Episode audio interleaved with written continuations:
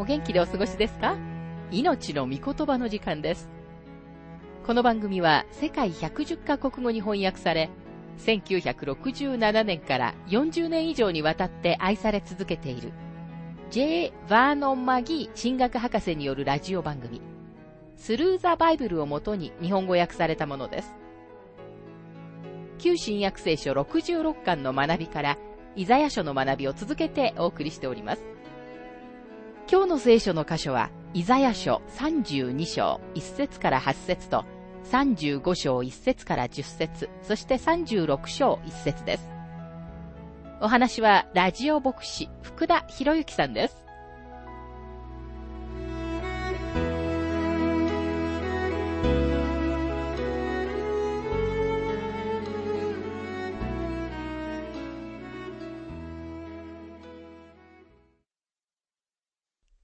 ザヤ書34章の学びをしていますが、この章で、王座が地上に設立されるための御国、手順、そして計画と呼ぶ部分は終わりになります。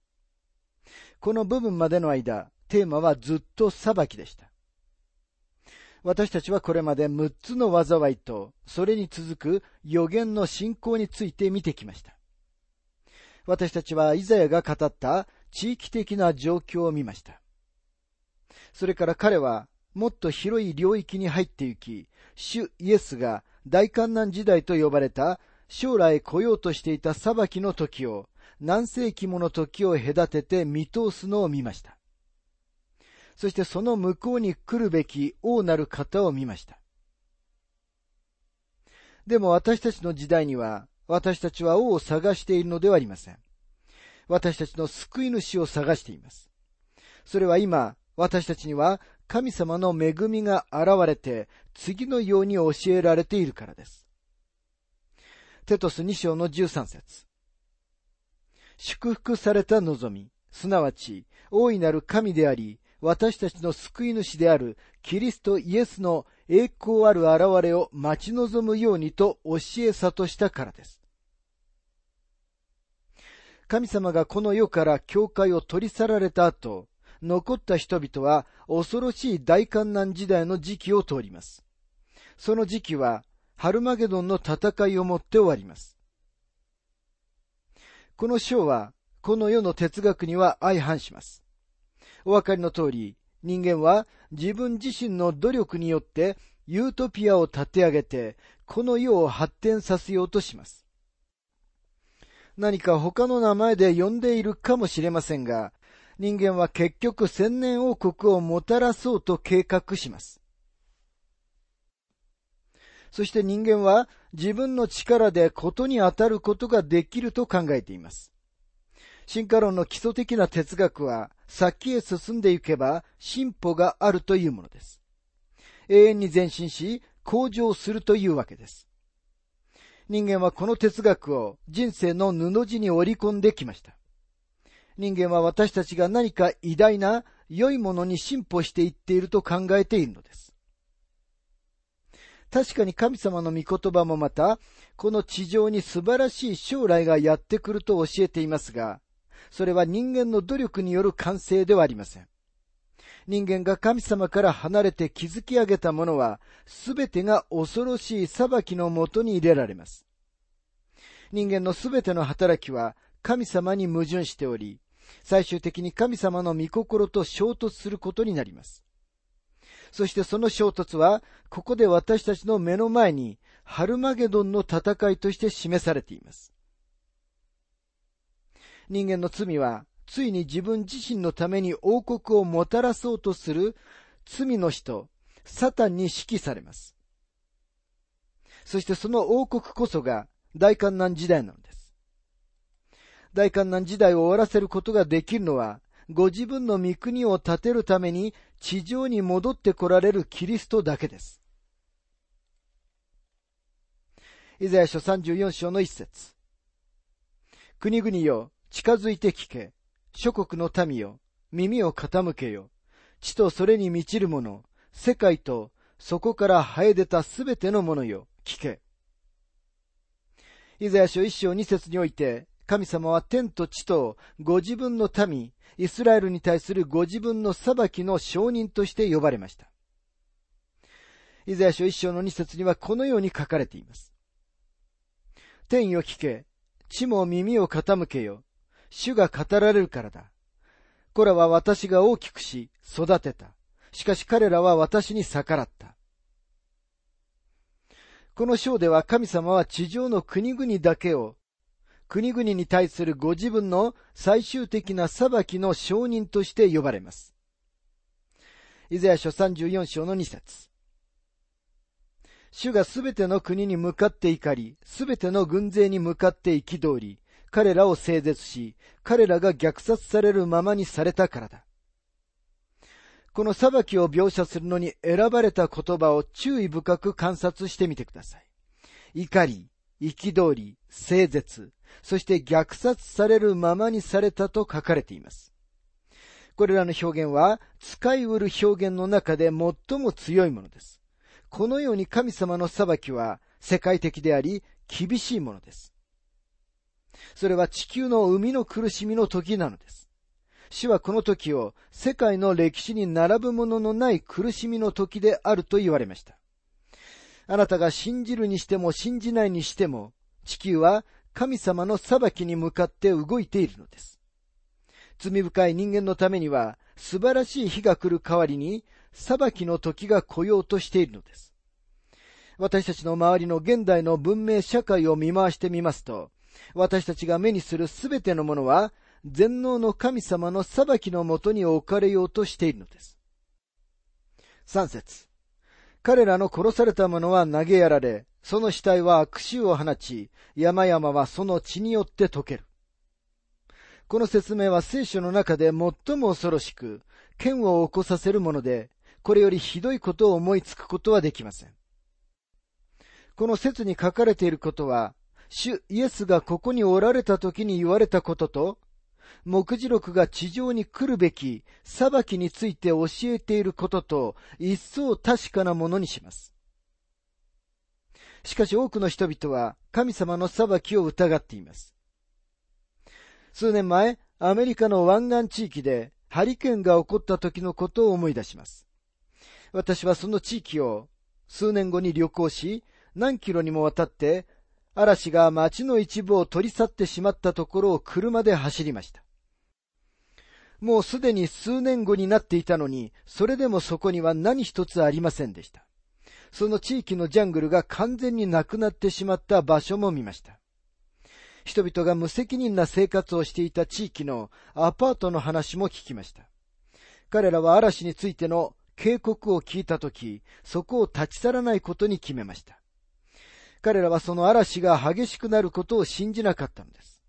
そこで彼らは酒を飲んでどんちゃん騒ぎをしました。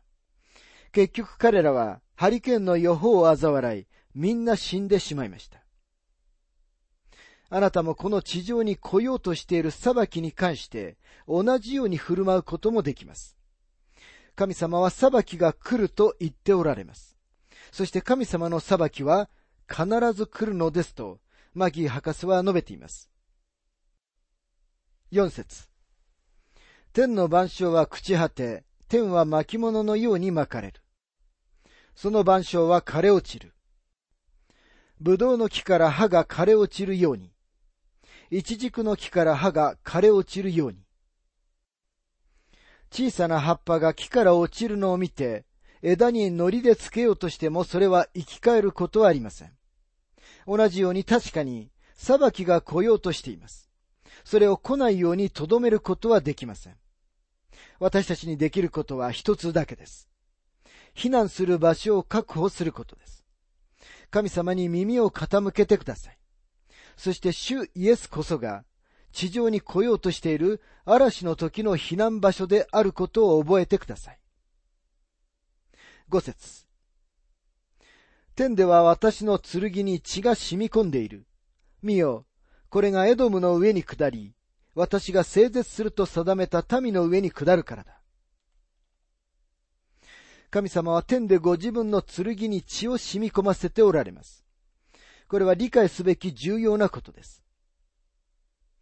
あなたや私がこの地上で剣を取るとき、それは復讐や、または何か隠れた動機のためです。しかし神様が剣を取られるとき、それは地上の公平と正義のためです。神様の剣には天で血が染み込んでいます。そして裁きのゆえに、その剣が地上に下るのです。エドムはエサウです。そしてエサウは肉を示します。エサウはアダムにあって、神様と神様の民に反抗的なすべての人々の代表です。ですから神様はエサウについて次のように言われました。ローマ人への手紙9章の13節私はヤコブを愛し、エサウを憎んだ。神様はエドムを裁かれます。なぜなら彼らは神様に逆らい、神様の民に逆らい、神様の御言葉に逆らい、すべて正しく、良いものに逆らうからです。イザヤ書34章の8節それは主の復讐の日であり、シオンの訴えのために仇を返す年である。それは主の復讐の日です。私たちはこのことを、イザヤ書63章の1節から3節でもう一度見ます。ナイアガラの滝が流れないようにすることはできないように、主の復讐の火を止めることはできません。神様はこの地上で物事が正しく裁かれなければならないと言われます。正しくするためには、神様は邪悪なものと反抗的なものを鎮圧されなければなりません。多くの人々は神様にひれ伏そうとしません。ですから神様は彼らのために唯一の場所を用意しておられます。そこは地獄と呼ばれています。あなたは地獄に関して自分自身の考えを持っておられるかもしれませんが、その場所は疑いもなく、文字通り火よりもずっと悪いところです。神様の御言葉は神聖なものです。主イエスは神様の御言葉について次のように言われました。マタイ5章の18節誠にあなた方に告げます。天地が滅び失せない限り、立法の中の一点一角でも決して廃れることはありません。全部が成就されます。さて、イザヤ書35章の学びに入りますが、この章に来て、私たちはハルマゲドンの戦いが全てのものの終わりではないことを神様に感謝することができます。裁きの区分を終了するこの章には、交渉で私的な正義感が溢れています。もう裁きの火は燃え尽き、公平の剣は鞘に収められました。地上の困難の夜は終わり、千年王国の喜びの朝がやってきました。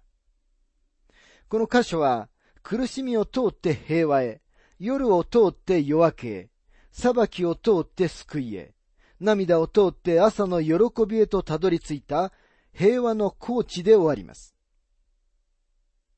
この章の静けさは、前の章と、それよりも前の章にもあった裁きの嵐とは対照的です。画家の著者と一緒に私たちも冬が過ぎ去って地上に花々が現れたということができます。最初に私たちは物質的な地球が回復され、罪の呪いが解かれるのを見ます。これが地球の体です。イザヤ書35章の一節。荒野と砂漠は楽しみ、荒れ地は喜び、サフランのように花を咲かせる。干ばつと土の侵食によって砂漠地帯が広がり、地球は汚染で満たされています。でもこのすべては千年王国の時に逆転されます。スモッグは晴れ、罪の呪いは取り去られます。荒野はバラのように花を咲かせるという表現は、適切で幸せな将来の地球の描写です。二節。盛んに花を咲かせ、喜び喜んで歌う。レバノンの栄光とカルメルやシャロンの意向をこれに賜るので、彼らは主の栄光、私たちの神の意向を見る。パウロは被造物はうめき、海の苦しみをしていると言いましたが、千年王国では被造物は喜ぶのです。人間の心理的な部分だけでなく、人間の体も新しくされます。イザヤ書35章の3節弱った手を強め、よろめく膝をしっかりさせよう。被造物は私たちが新しい体を与えられるのを待っています。4節心騒ぐ者たちに言え、強くあれ、恐れるな、見よ、あなた方の神を。復讐が、神の報いが来る。神は来て、あなた方を救われる。裁きの嵐のただ中で神様の民は喜ぶことができます。なぜなら彼らは神様が来て自分たちを救ってくださることを知るようになるからです。教会には大観難時代を決して経験することがないというさらなる希望と喜びがあります。5節から6節その時目の見えない者の目は開き、耳の聞こえない者の耳は開く。その時、足の苗えた者は鹿のように飛び跳ね、口の聞けない者の舌は喜び歌う。荒野に水が湧き出し、荒れ地に川が流れるからだ。病気やすべての苦悩は人間の罪の結果です。三国では、このようなものは取り除かれます。七節から九節焼けた地は沢となり、潤いのない地は水の湧くところとなり、ジャッカルの伏したねぐらは、アシやパピルスの茂みとなる。そこに王子があり、その道は聖なる道と呼ばれる。汚れた者はそこを通れない。これはあがなわれた者たちのもの。旅人も愚か者もこれに迷い込むことはない。そこには獅子もおらず、猛獣もそこに登ってこず、そこで出会うこともない。ただあがなわれた者たちがそこを歩む。三国の時代のなんと麗しい様子がここに描写されていることでしょうか。ここで人間は霊的にも新しくされるのです。十節主にあがなわれた者たちは帰ってくる。彼らは喜び歌いながらシオンに入り、その頭には常しえの喜びをいただく。楽しみと喜びがついてき、悲しみと嘆きとは逃げ去る。これはイスラエルを含んでいるだけでなく、地上で千年王国に入る、あがなわれたすべての者たちを含むのです。ゼカリア書14章の16節から17節にはこのように書かれています。エルサレムに攻めてきたすべての民のうち、生き残った者は皆、毎年、万軍の主である王を礼拝し、カリオの祭りを祝うために登ってくる。地上の諸子族のうち、万軍の主である王を礼拝しに、エルサレムへ登ってこない士族の上には雨が降らない。私たちは昔のピューリタンのリチャード・バクスターと共に次のように言うことができます。救い主よ、あなたが帰って来られる時を早めてください。生きている者たちが希望を失うことがないように遅れないでください。地が地獄のようになり、あなたの教会が塵に帰してしまわないように遅れないでください。ああ、急いでください。偉大なる蘇りの日、墓が腐れを受け、塵を保持するとき、あなたに輝かしい星と太陽とが戻ってきます。孤独なあなたの花嫁は言います。来てください。被造物全体が言います。来てください。主イエスよ、被造物全体は神様の子らの現れを待ちながらうめき、生みの苦しみをしています。このようにしてイザヤ書の最初の区分は、すべての千年王国の祝福をもって終わります。さて、イザヤ書36章の学びに入りますが、アッシリアの王、セナケリブは、自分の通り道にあるすべてのものを取りながら、洪水のように北から押し寄せてきました。彼が自分の通り道にあったすべての国と町とブンドルカ、あるいは彼らがセナケリブに降伏しました。勝利によって彼はアッシリアの軍勢と共にエルサレムの城壁の前に現れました。彼はヒゼキヤが自分を撃退しようとしていることに驚き、首をかしげました。ヒゼキヤが何か秘密の武器を持っているに違いないと、セナケリブは説明を探し求めます。彼の代理者であるラブシャケは、すべて人間に知られている限りの助けを嘲笑います。そして傲慢にも彼は無条件降伏を要求します。この章は、ヒゼキヤに報告された条件と脅かしをもって終わります。イザヤ書36章の一節。ヒゼキヤ王の第14年に、アッシリアのセナケリブがユダのすべての城壁のある町々を攻めて、これを取った。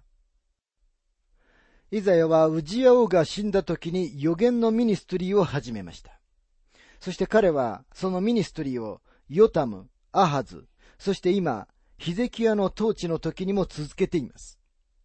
ヒゼキヤはユダの5人の偉大な王たちの一人でした。これら5人の王、アサ、ヨシャパテ、ヨアシュ、ヒゼキヤ、ヨシアの統治の間にユダの地にリバイバルが起こりました。ヒゼキヤは実際に偉大な王でした。第二歴代史29章の1節から2節にはこのように書かれています。ヒゼキヤは25歳で王となり、エルサレムで29年間王であった。彼の母の名はアビアといい、ゼカリアの娘であった。彼はすべて父祖、ダビデが行った通りに主の目にかなうことを行った。ヒゼキヤは良い王でしたが、賄賂を送ることで、セナケリブのエルサレム侵略を食い止めようとしたとき、自分の弱さを露呈しました。第二列王記18章の13節から16節にはこのように書かれています。ヒゼキヤ王の第14年に、アッシリアのセナケリブがユダのすべての城壁のある町々を攻めて、これを取った。そこでユダの王、ヒゼキヤは、ラキシュのアッシリアの王のところに人をやっていった。私は罪を犯しました。私のところから引き上げてください。あなたが私に課せられるものは何でも言いますから。そこでアッシリアの王は、銀300タラントと金30タラントをユダのヒゼキヤに要求した。ヒゼキヤは主の宮と王宮の宝物蔵にある銀を全部渡した。その時ヒゼキヤはユダの王が金を貼り付けた主の本堂の扉と柱から金を剥ぎ取り、これをアッシリアの王に渡した。ヒゼキヤはアッシリアの王の途方もない要求に応えるために、宮から金や銀を剥ぎ取りました。でもアッシリアの軍隊がエルサレムの門の外にいたので何の役にも立ちませんでした。最終的にヒゼキヤが立ち返らなければならなかったのは主なる神様なのです。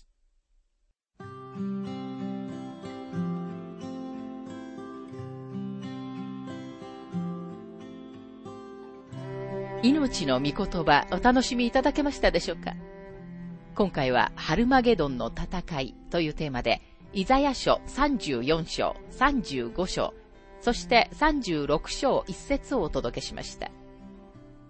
お話はラジオ牧師福田博之さんでした。なお、番組ではあなたからのご意見、ご感想、また聖書に関するご質問をお待ちしております。お便りの宛先は、郵便番号592-8345大阪府堺市浜寺昭和町4-462浜寺聖書協会命の御言葉の係。メールアドレスは全部小文字で ttb.hbc.gmail.com です。どうぞお気軽にお便りをお寄せください。それでは次回までごきげんよう。